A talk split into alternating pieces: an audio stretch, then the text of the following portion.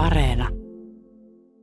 Ja jos puhutaan historiallisista muistomerkeistä, määrän tuho kauhistuttaa minua enemmän kuin laadun, esimerkiksi sellaisen ainutlaatuisen taideteoksen kuin Reims katedraalin hävittäminen, on helpompi kestää kuin se, että tuhotaan suuret määrät tavallista asutusta, joka teki Ranskan vähäpätöisimmänkin kylän näkemisen arvoiseksi ja viehättäväksi.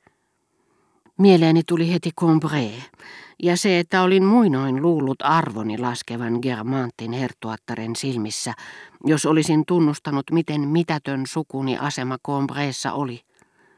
Mietin nyt, olivatko Le Grandin tai Swan tai Saint-Loup tai Morel saattaneet asian Germantien ja herra de Charlyn tietoon.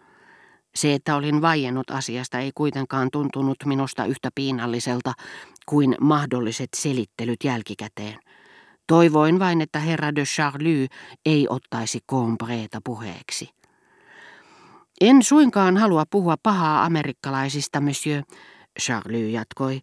He kuuluvat olevan loputtoman urhoollisia, ja kun tässä sodassa ei ole kapelimestaria, vaan tanssiin on tultu hitaasti peräkkäin, ja amerikkalaiset aloittivat, kun me melkein jo lopettelimme, Heillä saattaa olla intomieltä, joka on meiltä neljän sotavuoden aikana jo laantunut. Johan he ennen sotaakin pitivät meidän maastamme ja taiteestamme, maksoivat kalliita hintoja meidän mestariteoksistamme. Monet niistä ovatkin nykyään heidän maassaan. Mutta juuri se kotimaastaan irtikiskaistut taide, niin kuin herra Barré sanoisi, on jotain täysin muuta kuin kaikki se, mikä ennen teki Ranskasta miellyttävän ja hurmaavan. Linna selitti kirkon, joka taas, koska oli ollut pyhiinvaelluspaikka, selitti sankarirunot. Minulla ei ole syytä korostaa maineikasta syntyperääni eikä sukulaisuussuhteitani, eikä se tässä tärkeintä olekaan. Äskettäin minun oli pakko hoitaa muuan liikeasia ja käydä sisareni Minian Gilbert de Saint-Lun luona Combreessa, vaikka suhteeni pariskuntaan ovatkin hiukan viilentyneet. Combré oli ennen vain tavallinen pikkukaupunki, jollaisia on paljon.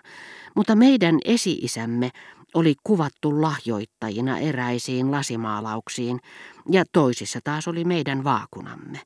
Meillä oli siellä oma kappeli, omat haudat. Ranskalaiset ja englantilaiset tuhosivat kirkon, koska se toimi saksalaisten tähystyspaikkana. Koko se sekoitus yhäti elävää historiaa ja taidetta, joka oli ominta Ranskaa, on tuhoutumassa. Eikä loppua näy. En minä tietenkään olisi niin naurettava, että perhesyistä lähtisin vertailemaan Combreen kirkon tuhoamista Ränsin katedraalin hävittämiseen, sillä Rän oli suoranainen ihme, goottilainen katedraali, jossa antiikin veistotaide syntyi uudestaan luontevan puhtaana. Enkä myöskään Amiensin katedraaliin. En tiedä, onko pyhän Firminuksen ojentunut käsivarsi nyt katkaistu. Siinä tapauksessa on uskon ja voiman ylevin ilmaus kadonnut tästä maailmasta. Vain niiden vertauskuva, monsieur, minä vastasin. Minä kyllä kunnioitan tiettyjä vertauskuvia yhtä paljon kuin tekin, mutta olisi mieletöntä uhrata vertauskuvalle se todellisuus, jota se symboloi. Katedraaleja tulee kunnioittaa vain siihen päivään asti, jolloin niiden säilyttämiseksi jouduttaisiin kieltämään totuudet, joita ne opettavat. Pyhän Firminuksen käsivarsi, joka oli veistetty melkein sotilaallisen käskevään asentoon, sanoi, tuhoutukaamme, jos kunnia vaatii. Ei pidä uhrata ihmisiä kivien tähden, joiden kauneus johtuu juuri siitä, että ne ovat joksikin aikaa antaneet kiinteän muodon inhimillisille totuuksille. Ymmärrän, mitä tarkoitatte, herra de Charlie vastasi, ja tämä sama Barré, joka on valitettavasti saanut meidät tekemään liikaa pyhiin vaellusmatkoja Strasbourgin muistomerkille ja Derouledin haudalle, kirjoitti liikuttavasti ja hienosti, että Ränsin katedraalikaan ei ole meille yhtä rakas kuin jalkaväkemme sotilaiden henki. Siinä väite, joka saattaa melko naurettavaan valoon sanomalehtiemme raivon alueella joukkoja komentanutta saksalaista kenraalia kohtaan, joka sanoi, ettei Ränsin katedraali ollut hänelle edes yhden saksalaisen sotilaan hengen arvoinen. Ja sehän tässä onkin ärsyttävää ja masentavaa, että kaikki maat puhuvat samaa asiaa. Syyt, joilla Saksan teollisuusliitot perustelevat Belfortin omistamista välttämättömäksi, siis koska se suojaa heidän kansakuntaansa meidän revanssipyyteiltämme, ovat samat kuin Barella, kun hän vaatii meille Mainzia turvaksi Saksmannien valloitushaluja vastaan.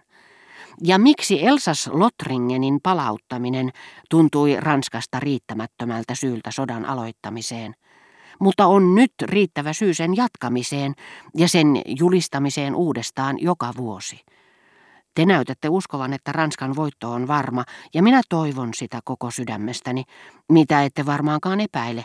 Mutta kun liittolaisvallat nyt syyttä tai syystä ovat alkaneet uskoa voittavansa, minä puolestani olisin tietenkin hyvin iloinen siitä ratkaisusta, mutta ennen kaikkea näen paljon voittoja paperilla, pyrroksen voittoja, joiden hintaa meille ei kerrota. Ja kun saksalaiset eivät enää ole niinkään varmoja voitostaan, joudumme näkemään, että Saksa yrittää kiirehtiä rauhaa, kun taas Ranska haluaa pitkittää sotaa. Tämä oikeamielinen Ranska, joka syystä kuuluttaa oikeudenmukaisuuden sanaa, mutta se on myös suloinen ranska, ja sellaisena sen pitäisi kuuluttaa myös säälin sanaa, vaikkapa vain omien lastensa takia, ja jotta keväisin eloon heräävät kukkaset saisivat kaunistaa muutakin kuin hautoja. Olkaa rehellinen, rakas ystävä. Te itse esititte minulle teorian asioista, jotka ovat olemassa vain jatkuvasti uusiutuvan luomistyön kautta. Maailmaa ei luotu kerralla, te sanoitte minulle. Se jatkuu väistämättömästi joka päivä. Niin, jos olette rehellinen, ette voi sulkea sotaa pois teorianne piiristä. Meillähän on tämä mainio Norpua, ja vaikka hän sepittää korupuheissaan, jotka ovat hänelle yhtä rakkaita kuin voiton aamunrusko ja kenraali talvi, Saksa halusi sotaa, arpa on heitetty. Totuus on silti, että sota julistetaan joka aamu uudestaan.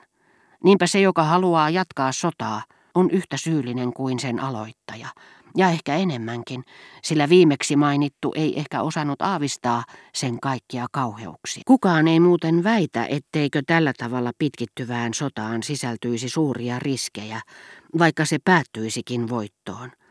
On vaikea puhua asioista, joista ei ole aikaisempaa kokemusta, ja nähdä, mitä vaikutuksia ensimmäistä kertaa yritettävällä operaatiolla on kokonaisuuteen.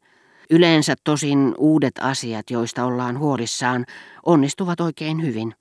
Jopa viisaimmat tasavaltalaiset ajattelivat, että oli hullua erottaa kirkko valtiosta. Mutta sekin kävi vaivattomasti kuin kirjeen postittaminen. Dreyfusin kunnia palautettiin ja Pikaarista tuli sotaministeri, eikä kukaan älähtänyt. Mutta mitä onkaan pelättävissä tällaisen liiallisen rasituksen monta vuotta jatkuneen sodan jälkeen? Mitä tekevät miehet kotiin palattuaan? Onko väsymys musertanut heidät tai tehnyt heidät hulluiksi?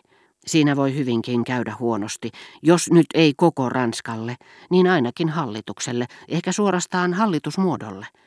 Te annoitte minulle aikoinaan luettavaksi Moran hienon Aimé de Coignin. Olisin hyvin hämmästynyt, jollei joku Aimé de Coigny odottaisi nyt tämän tasavallan käymältä sodalta samaa, mitä Aimé de Coigny vuonna 1812 odotti keisarivallan käymältä sodalta. Jos nykyinen Eme on olemassa, toteutuvatko hänen toiveensa? Sitä minä en toivo.